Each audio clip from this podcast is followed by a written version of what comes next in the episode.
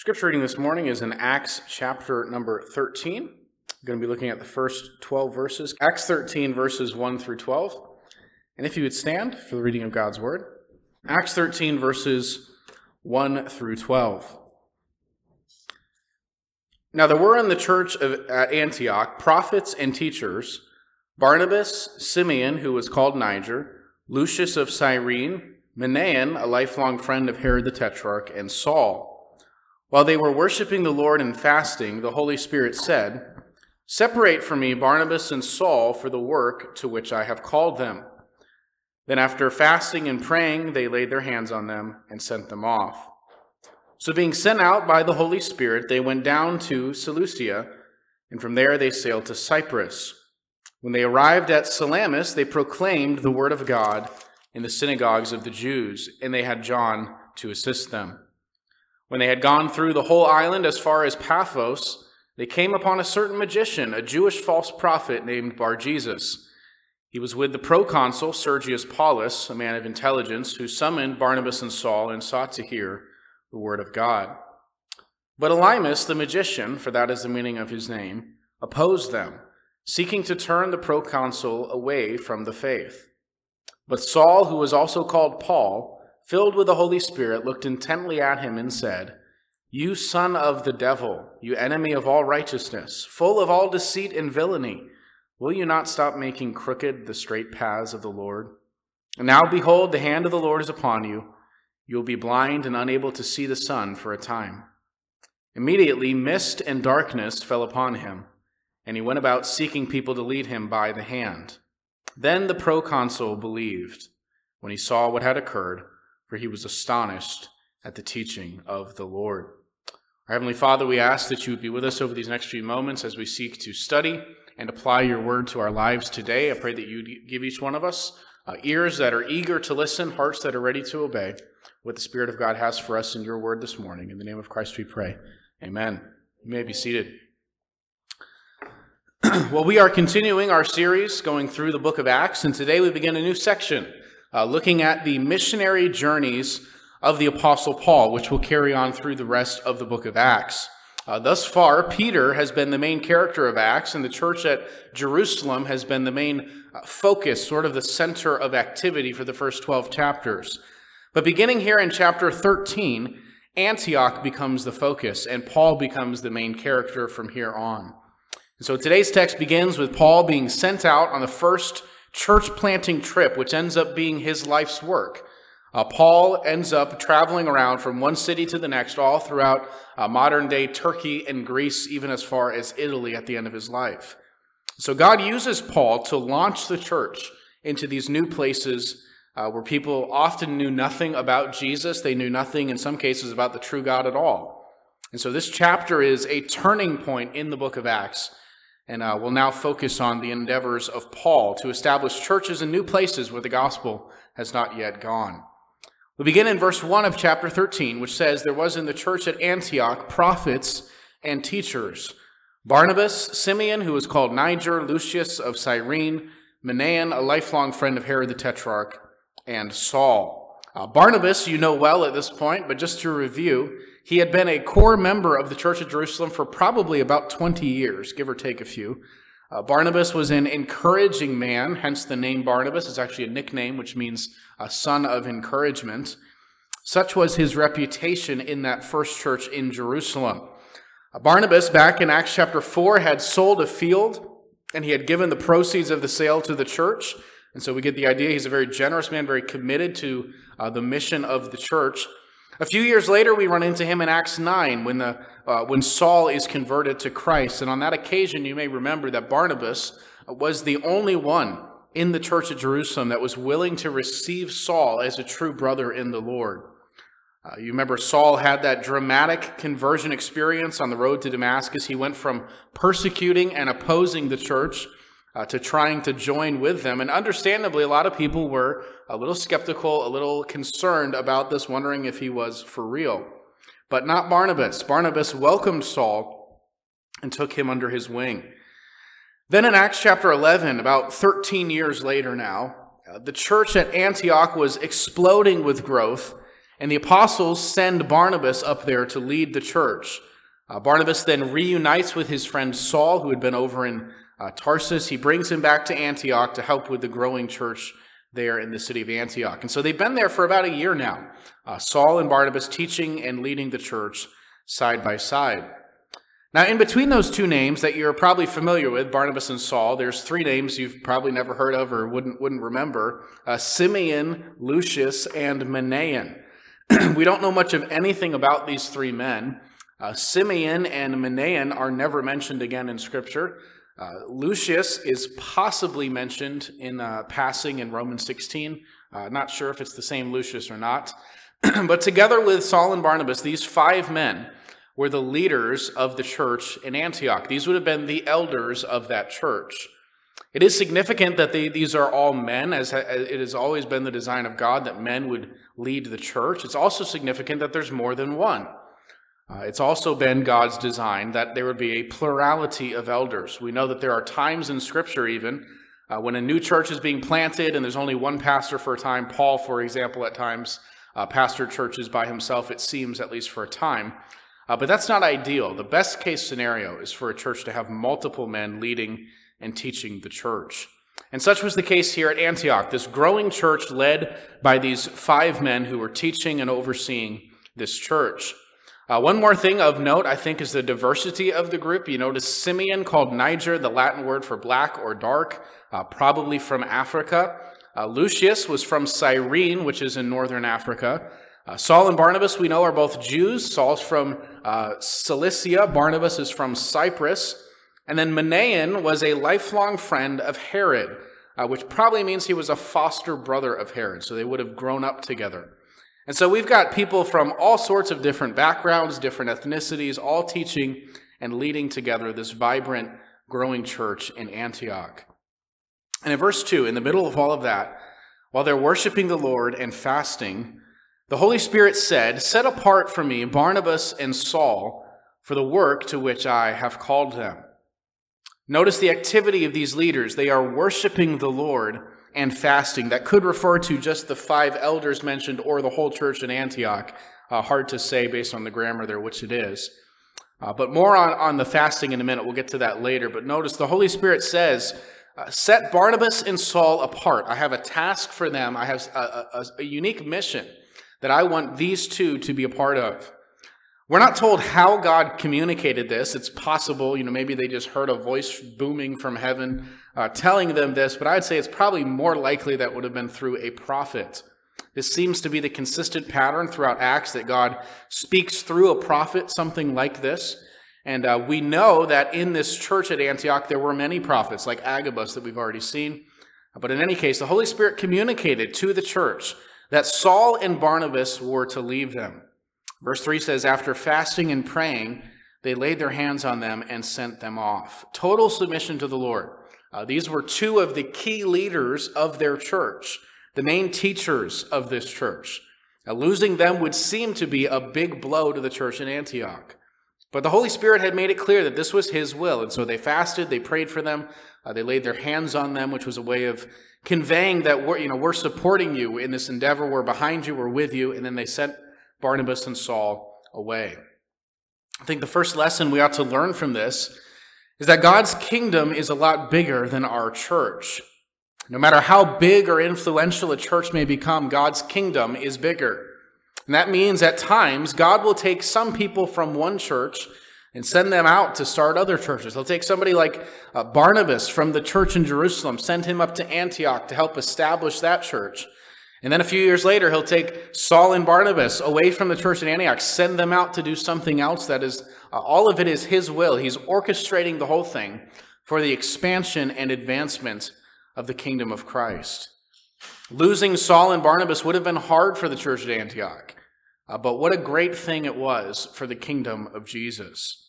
These two went out and they spent years uh, preaching the gospel of Jesus all over new regions where people had never heard uh, the gospel. And so uh, they, they planted churches, all of it because these men were submissive to the will of God. It may have seemed hard at the time uh, for the church at Antioch to give up Saul and Barnabas. Yet God had made it clear this was something, He had something else for them to do. And so the church simply obeyed the Lord.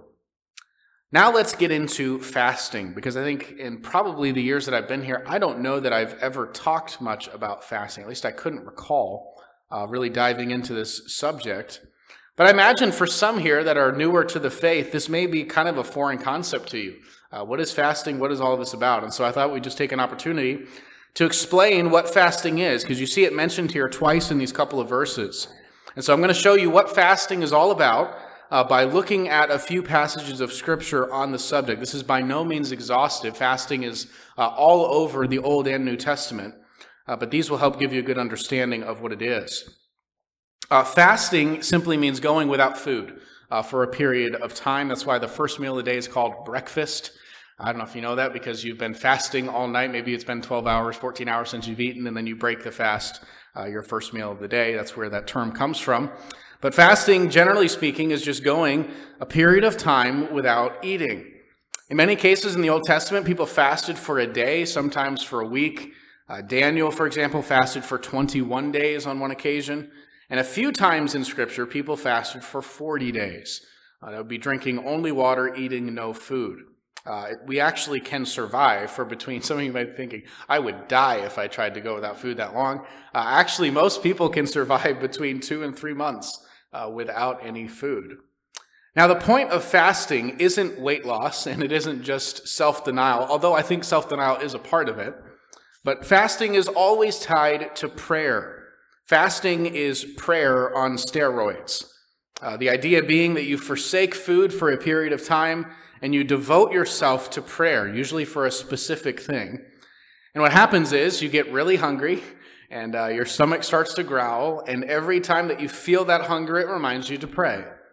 And so let's look at a few examples of fasting in Scripture, beginning in the Old Testament.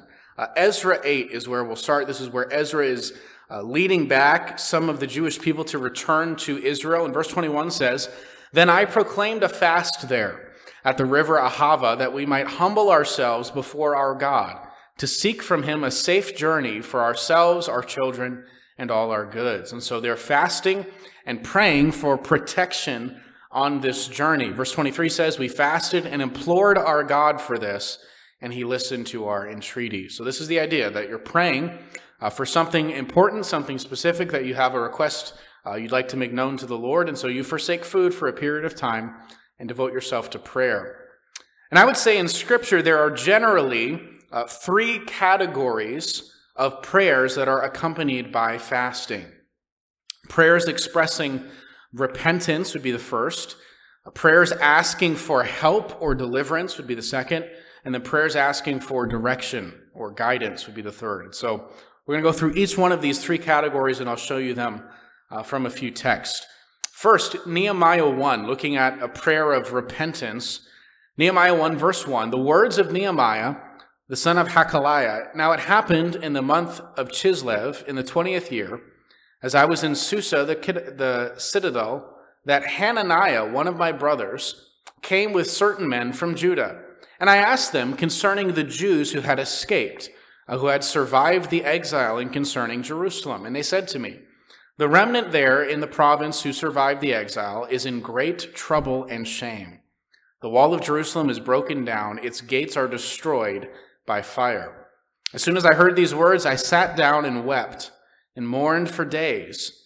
And I continued fasting and praying before the God of heaven. And we get an idea of what he was praying throughout that time in the following verses. Verse 5 I said, O Lord God of heaven, the great and awesome God who keeps covenant and steadfast love with those who love him and keep his commandments, let your ear be attentive and your eyes open to hear the prayer of your servant that I now pray before you day and night for the people of Israel, your servants, confessing the sins of the people of Israel, which we have sinned against you, even I and my father's house have sinned. We have acted very corruptly against you and have not kept the commandments, the statutes, and the rules that you commanded your servant Moses. Remember the word that you commanded your servant Moses, saying, If you are unfaithful, I will scatter you among the peoples, but if you return to me and keep my commandments and do them, then your outcast, though your outcasts are in the uttermost parts of heaven, from there I will gather them and bring them to the place that I have chosen to make my name dwell there. They are your servants and your people, whom you have redeemed by your great power and your strong hand. O Lord, let your ear be attentive to the prayer of your servant and to the prayer of your servants who you, whose delight to fear your name. And give us give success to your servants today and grant him mercy in the sight of this man. Now, if you keep reading through Nehemiah, you'll find out that God answered this prayer. Essentially, what's happening here is the, the children of Israel have sinned against the Lord, and so they've been taken away captive into exile from uh, Jerusalem.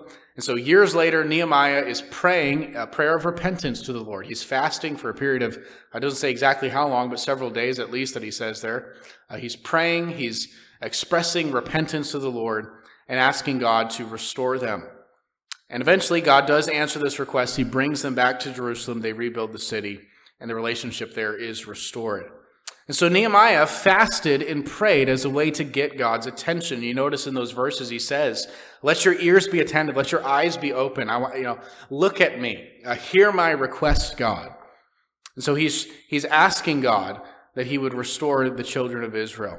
Another uh, similar situation in terms of a prayer of repentance would be in 1 Samuel uh, chapter 7. I'm not going to go through uh, the backstory of all of these to show you what's going on here. Just pay attention to the fasting part, and uh, you'll see a common theme here. Beginning in verse 3 Samuel said to the house of Israel, If you are returning to the Lord with all your heart, then put away the foreign gods and the Ashtaroth from among you, and direct your heart to the Lord, and serve him only, and he will deliver you out of the hand of the Philistines. So the people of Israel put away the Baals and the Ashtaroth, and they serve the Lord only. They're forsaking their idolatry here. Uh, verse 5 Then Samuel said, Gather all Israel at Mizpah, and I will pray to the Lord for you. So they gathered at Mizpah and drew water and poured it out before the Lord and fasted on that day and said, We have sinned against the Lord. And so again, this is a prayer of repentance that's connected with fasting.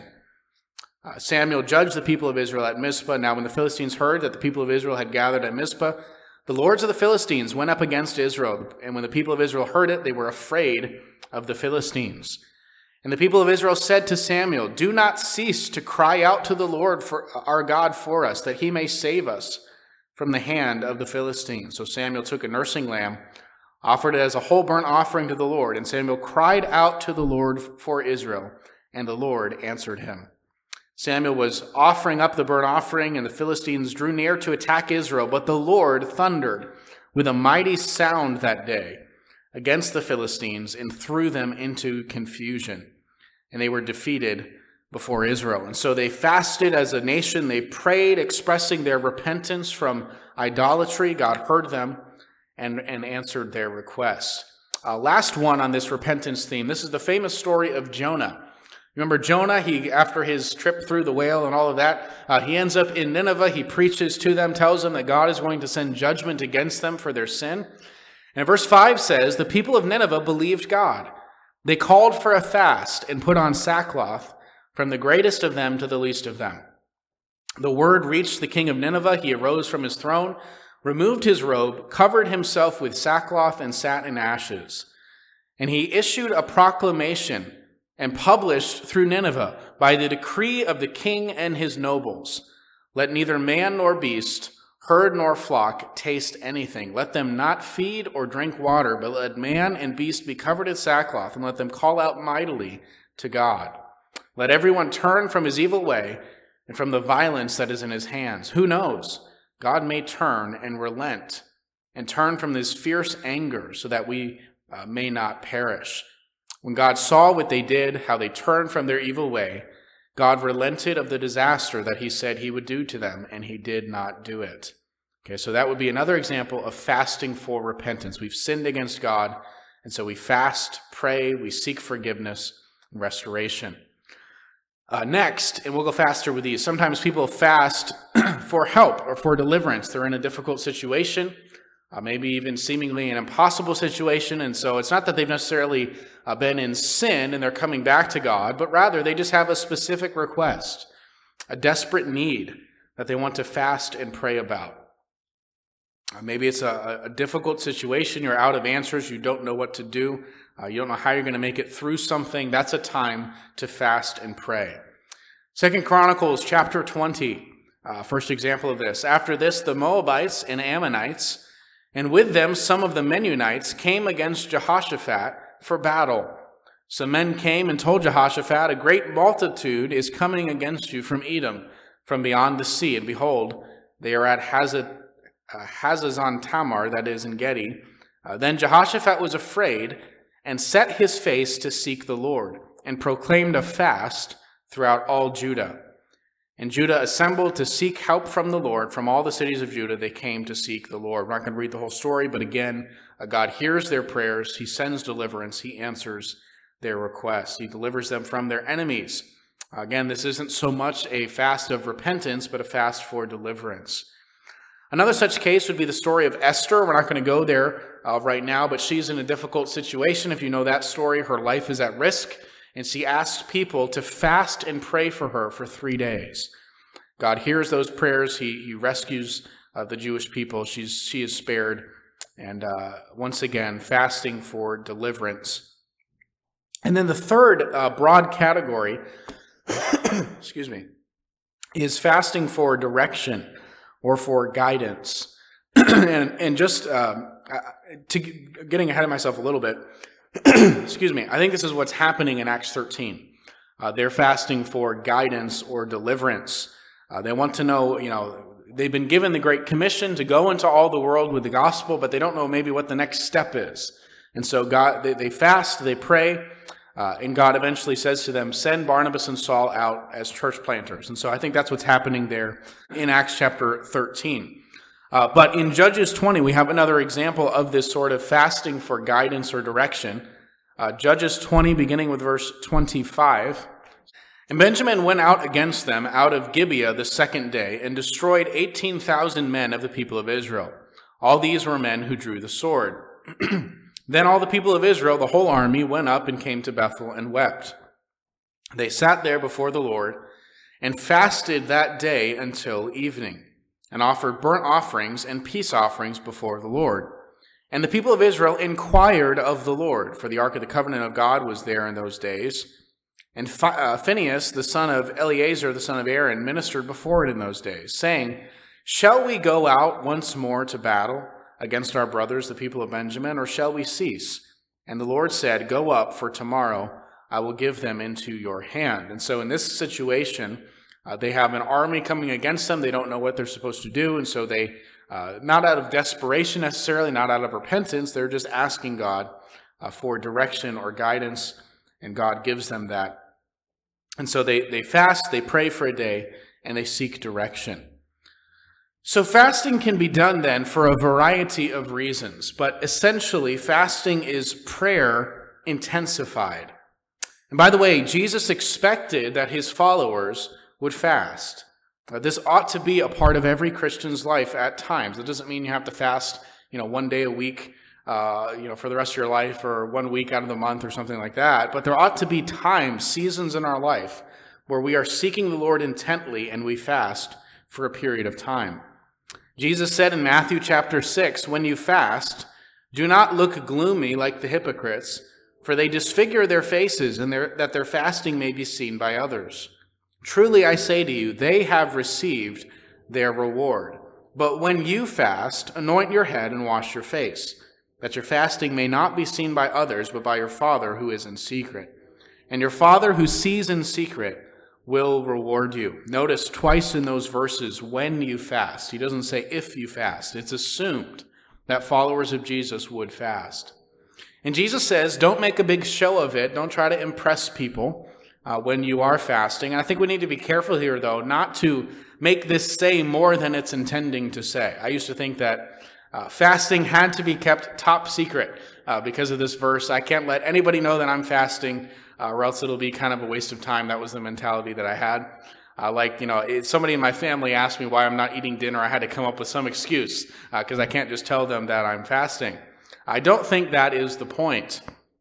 Fasting can be individual or corporate. Israel fasted at times as a nation. We saw kings would proclaim a fast. Uh, the church at Antioch is fasting here in Acts chapter 13. There's nothing wrong with publicly or as a group uh, fasting. The point that Jesus is driving at here in Matthew is don't make a big show of it like the religious hypocrites did.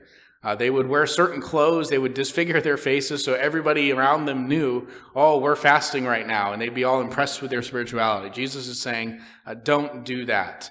Don't make a big show of it. But uh, there's nothing wrong with somebody finding out that you're fasting, uh, nothing wrong with doing it as a group. And so, with that in mind, uh, I would like for our church on occasion to fast. This will be totally voluntary. You choose if you want to participate or not. But I think that there are times uh, throughout the life of a church where this ought to be the case. I will remind you of this again in a month or so, but I think it would be great if some of us fasted for the Christmas Eve uh, service that we're going to have here next month. Uh, if you were here last month, we didn't really do much advertising or anything, but we uh, did have some visitors show up for that. This year, we're doing a lot more advertising. Uh, we have some door hangers printed up, some invitations. We're going to put signs out and all sorts of things like that. And so we'll begin putting those out in December. I think this is one of the best opportunities we have throughout the year to reach new people. A lot of people, as I've said before, won't come to church if you invite them on a Sunday, uh, but they'll come for Christmas or Easter. So, this is a good opportunity for us to invite people from our community to come uh, to our church. They will hear a very clear gospel presentation. I was just thinking as I was uh, preparing the sermon, it would be a good opportunity, very appropriate, I think, for us as a church uh, to fast prior to that service and see what the Lord may do. Again, it will be totally voluntary. Uh, no one will know if you participated or not. We're not going to have like a checklist or anything like that. That's between you and the Lord. Uh, but I would encourage you, if you've never fasted before, uh, maybe this would be a good time for you to start. Fasting gets God's attention. That's something that we see uh, throughout Scripture, is that fasting gets God's attention. It shows our faith in prayer. You wouldn't do this unless you really believed that God hears and answers prayer. And throughout Scripture, we see God do some incredible things in response to his people fasting and praying a deliverance from seemingly impossible situations. A guidance is given at times, forgiveness and restoration, uh, all as a result of fasting. And then, just on a practical side, since I'm aware that uh, perhaps some of you have never fasted before, this may be a totally new concept for you. Here are a few tips I would offer. Uh, first, do not try to fast for an extended period of time right off the bat. Okay, if you've never fasted before, uh, try a day. Don't try a week, a month right off the bat. Try a day. Uh, maybe the next time try for two days. But if you're going to fast, uh, start small. Uh, secondly, if you're going to fast, drink plenty of water. It is very easy to get lightheaded, and uh, you know you stand up and you pass out if you're not eating. So just stay hydrated. Uh, that helps a lot. And then one more thing I want to say before we move on. Fasting is not an automatic way to get God to do whatever you want. Okay, that's not the case. Uh, there are times in Scripture where someone fasted and God still said no. Uh, for example, God told King David when his uh, child was going to die, verse 16 of 2 Samuel 12, David therefore sought God on behalf of the child. And David fasted and went in and lay all night on the ground.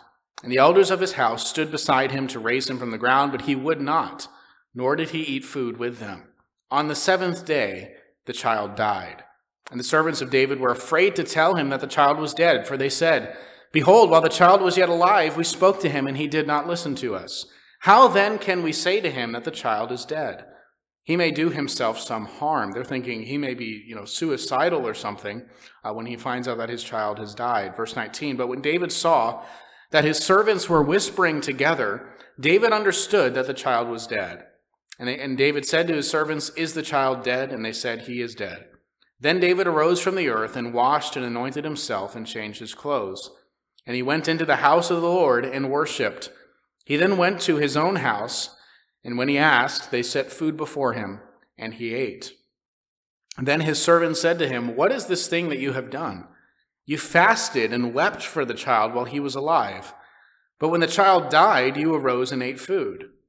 He said, While the child was still alive, I fasted and wept, for I said, Who knows whether the Lord may be gracious to me, that the child may live? But now he is dead. Why should I fast? Can I bring him back again? I shall go to him, but he will not return to me. And so this is an example where David fasted, he prayed earnestly, and God did not give him exactly what he was asking for. So fasting doesn't mean that God is obligated 100% of the time uh, to answer your prayer in the way that you would want him to. But nonetheless, it is something we see throughout Scripture as a means of getting God's attention. And often, uh, God responds to the prayers and fasting of his people.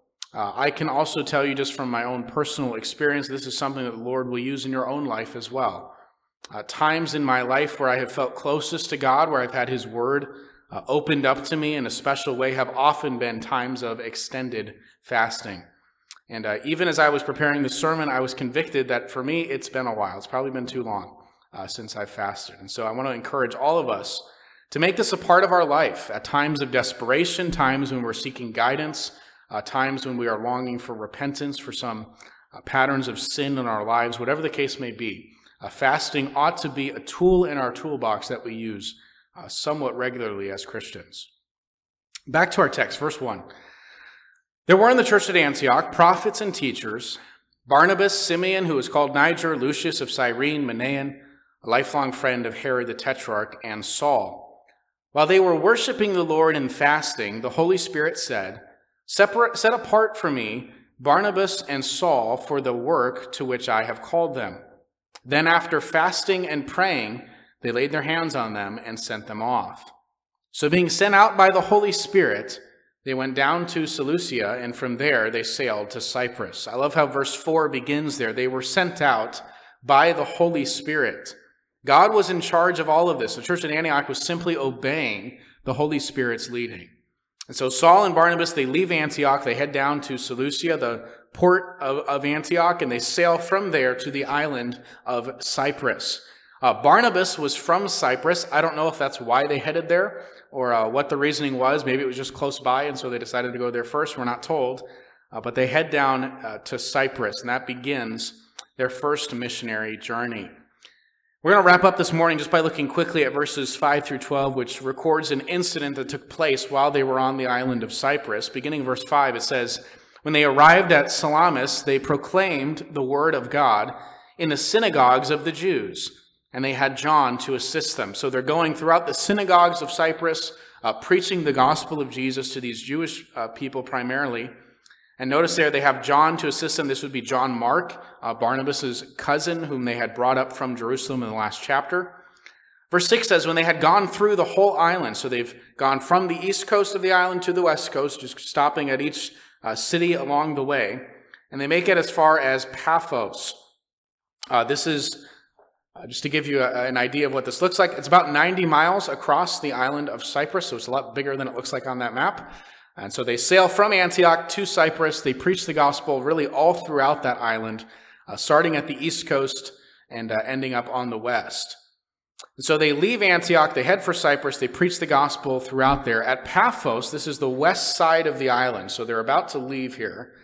They came upon a certain magician, verse 6 says. When they had gone through the whole island, uh, as far as Paphos, they came upon a certain magician, a Jewish false prophet named Bar Jesus uh, he was with the proconsul, Sergius Paulus, a man of intelligence, who summoned Barnabas and Saul and sought to hear the word of God.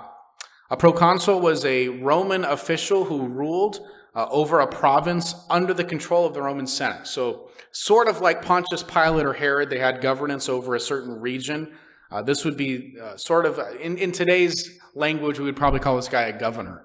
Okay, so he had some, some authority over this region of this island of Cyprus. And he calls for Barnabas and Saul. He wants to hear the gospel that, that they've been preaching uh, all over his, his area there. Verse 8, but Elymas the magician, this is uh, Bar Jesus mentioned in the previous verses, uh, Elymas the magician, for that is the meaning of his name, opposed them, seeking to turn the proconsul away from the faith. But Saul, who was also called Paul, filled with the Holy Spirit, looked intently at him. Uh, by the way, that note there where Paul, uh, Paul is just the Roman name that Saul had. Okay, and from this point forward, Luke is always going to refer to him as Paul. So in the early chapters, he's known by his uh, Jewish name Saul. In the later chapters, he's known by Paul. Uh, same person, though. So Saul or Paul looks at, at, at this uh, magician who is opposing them as they're preaching the gospel to the proconsul. Verse 10, he says, You son of the devil, you enemy of all righteousness, full of all deceit and villainy, will you not stop making crooked the straight paths of the Lord? And now behold, the hand of the Lord is upon you, and you will be blind and unable to see the sun for a time. Immediately, mist and darkness fell upon him, and he went about seeking people to lead him by the hand. Then the proconsul believed when he saw what had occurred, for he was astonished at the teaching of the Lord. And so, just as we wrap up this morning, I think a few principles that we draw from this. As we spread the gospel, uh, some will be open to hear the message. Some will be like this proconsul who summoned Barnabas and Saul and said, uh, Come, I want to hear what you have to say. They are seeking people out there uh, who are, I'm sorry, there, there are seeking people out there who will be willing to listen. And we can also anticipate opposition from others, uh, like this magician, people who will be angry at us for our message, people who will seek uh, to shut us down and to dissuade others from believing. But we have to remember that there is good soil out there. Jesus taught us this principle in the parable of the soils, uh, where he talked about someone scattering seed. Not all of it lands in good soil. Some of it is eaten by birds, some of it is trampled, some of it uh, doesn't produce anything. But if you just keep throwing the seed of the gospel out, we trust that, that as we're faithful to preach the gospel, there will be some who will respond with faith and repentance.